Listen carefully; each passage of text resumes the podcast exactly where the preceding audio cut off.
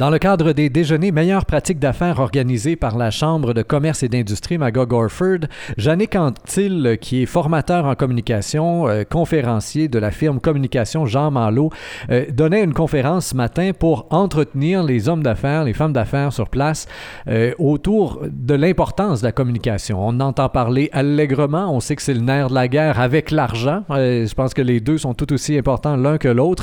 Il est avec nous pour faire un retour sur cette conférence-là, Monsieur Bonjour. Bonjour, M. Perras. Alors, dites-moi tout d'abord, l'expérience de Jannick Anctil, qu'est-ce qui fait qu'aujourd'hui, l'homme est là devant tout le monde, à même de donner des trucs? Ben D'abord, je suis un ancien de Studio Jean Malo. À un moment donné, j'ai fait comme beaucoup de gens. J'ai pris mon courage à deux mains. J'ai contacté Jean Malo. À l'époque, ça s'appelait Studio Jean Malo. Je suis allé suivre une formation d'une durée de 48 heures ça a vraiment changé ma vie.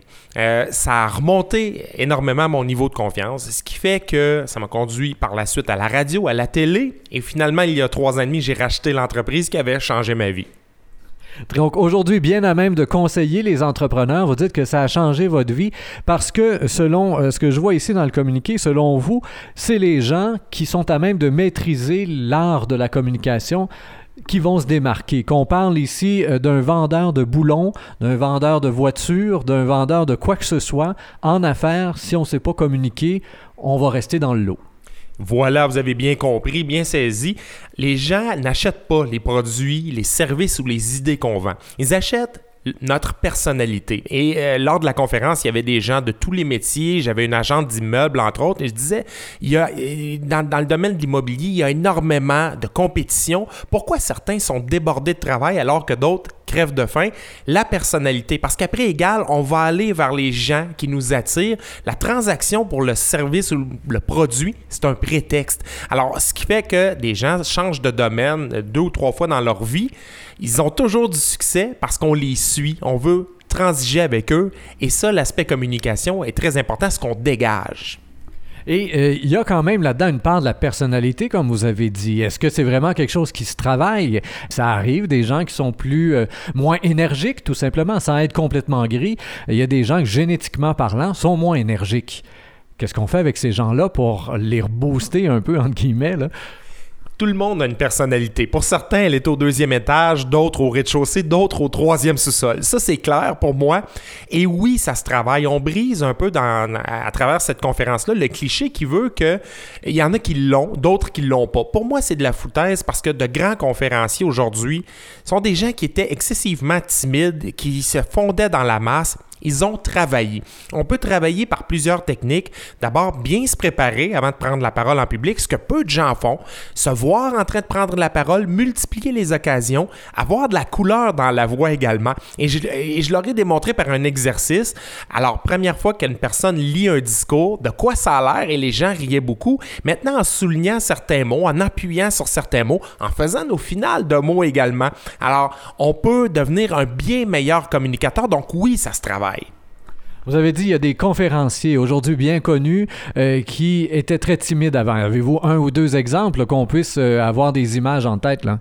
Certainement. Euh, le premier exemple qui me vient en tête, on va prendre quelqu'un du Québec, David Bernard, la fameuse valise numéro 26 du banquier. C'est un gars qui est motivateur. Il a écrit un livre, Ralentir euh, pour, réussir, quelque chose comme ça.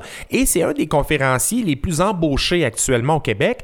Ben, ce gars-là, au secondaire, il mangeait son lunch dans, dans les toilettes tellement il était gêné. Et il raconte pendant sa conférence que euh, la première fois qu'il a donné une conférence, il avait tellement à la fin de son allocution d'acidité dans la bouche qui avait sept ulcères. Alors, ça donne une idée. Euh, on part de loin, là. Et euh, quand, quand on voit ce qu'il est devenu aujourd'hui, ben, c'est accessible à tout le monde. Jannick Anctil lui-même, euh, était-il du type gêné à l'école? Est-ce que Jannick Anctil aimait faire des exposés oraux, par exemple, en avant de la classe? Est-ce que euh, vous aviez déjà la verve facile? Ou euh, s'il a fallu faire un travail, comme vous disiez tantôt en, ouverture, en passant par l'Institut Jean Malo, ben, ça avait changé votre vie. Est-ce que vous étiez donc du type gêné et que ça a débloqué à quelque part? Moi, j'étais de la pire race. Euh, d'ailleurs, j'ai longtemps hésité à avoir une école parce que j'avais peur de tomber sur des étudiants comme moi, comme ce que j'étais à l'époque. La pire race, j'étais convaincu que j'étais bon. Euh, oui, j'avais de la facilité, je faisais rire les gens, j'avais aucune technique, j'avais aucune structure. Et lorsque je suis venu la première fois que j'ai rencontré Jean Malo, il m'a fait enregistrer un bulletin de nouvelles, une réclame publicitaire. Et après avoir enregistré, j'ai dit Ah, j'étais vraiment bon. Monsieur Malo m'a planté, mais pas à peu près. Il m'a, il montré c'était quoi être bon. Euh, et ça, euh, j'en, vois souvent. Les pires orateurs, c'est ceux qui sont convaincus, qui ne se remettent pas en question, qui sont très bons. Et j'en vois beaucoup dans le domaine de la politique particulièrement. Même dans le domaine des affaires, des gens qui n'ont pas le trac, c'est de loin les pires. Euh, alors, j'étais un peu comme ça. Alors, quand je dis que ça a changé ma vie, ça m'a permis de voir que oui, j'avais un espèce de diamant au fond, mais qu'il fallait le polir et longtemps. Vous avez évoqué le mot le trac. Juste ça pour plusieurs, c'est suffisant pour dire je ne prends pas la parole en public parce que j'ai trop le trac. Or, il se trouve que le trac, justement, c'est comme il faut que ça devienne un tremplin là, et, ça peut devenir même un motivateur euh, selon ce que vous avez présenté ce matin. Je lisais euh, le témoignage d'une étudiante qui a quitté Communication Jean Malo il y a deux semaines et a dit L'anxiété s'est transformée en excitation. Le trac, et je brise encore une fois ce cliché-là qui veut que les personnalités publiques, euh, ceux qu'on admire, euh, n'ont pas le trac, c'est complètement faux. En fait, tout le monde l'a. La différence, c'est que les personnalités publiques réussissent à masquer ça de toutes sortes de façons, euh, à surmonter ça, ça diminue, mais le jour où on accepte que ça nous rend excessivement nerveux de prendre la parole en public, ben, on devient déjà un bien meilleur orateur parce que c'est l'eau de tous ceux qui ont à prononcer un discours, animer une réunion, euh, intervenir pendant une réunion. Alors, il faut l'accepter. Norman Brathwaite lui-même, pour un, est un des grands exemples là-dessus. Il vomit encore avant la moindre présentation en public. Mais bon, on n'est pas obligé de vomir pour se préparer. Hein? Ça fait pas partie de la routine que vous présentez euh, comme étant euh, des, choses nécessaires à faire. Je vois ici exercices faciaux, vocalise, visualisation. Exercices faciaux, on parle, on s'étire la bouche, on, a tous une image qui nous vient en tête de le festival de la grimace.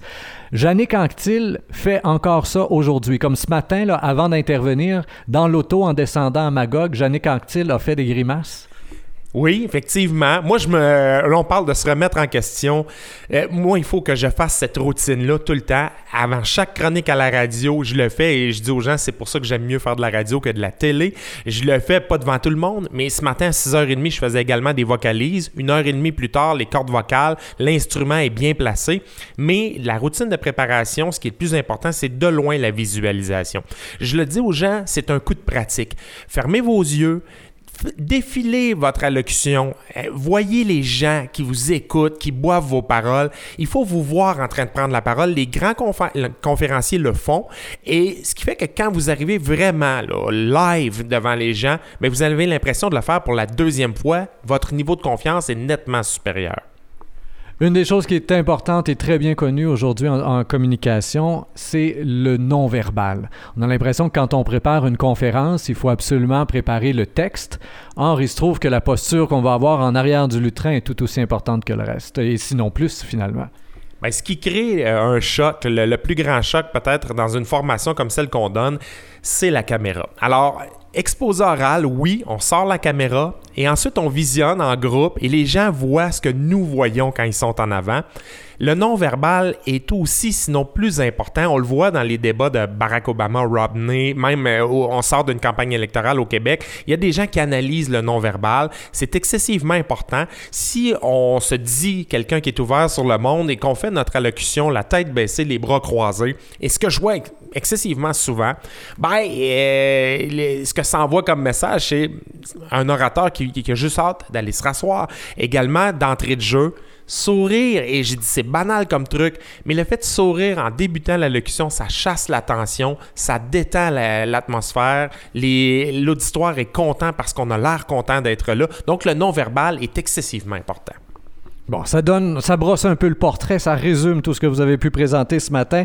Et évidemment, ça peut aussi donner le goût à certains de nos auditeurs de vous contacter, de se perfectionner dans cet art de communiquer, soit avec les employés, parce qu'on ne parle pas nécessairement toujours de conférences, juste le patron qui veut parler à ses employés a besoin aussi peut-être d'apprendre à parler à la base. Donc, pour tous ces gens-là qui nous écoutent et qui auraient envie d'en savoir plus, on peut rentrer en contact avec vous facilement via le web. Vraiment. Alors, www.communication-jean-malo.com et depuis 30 ans maintenant, 819-821-2230. Alors, l'art de prendre la parole en public. Jannick Anctil, formateur en communication, conférencier de la firme Communication Jean Malo, qui était ce matin euh, l'invité des déjeuners meilleures pratiques d'affaires Cogeco organisés par le CCI Magog Orford. Merci bien de votre collaboration aujourd'hui. Chers auditeurs, je vous rappelle comme toujours que vous pouvez partager cette entrevue sur Facebook, Twitter et autres réseaux sociaux. Au microphone, Rémi Perra.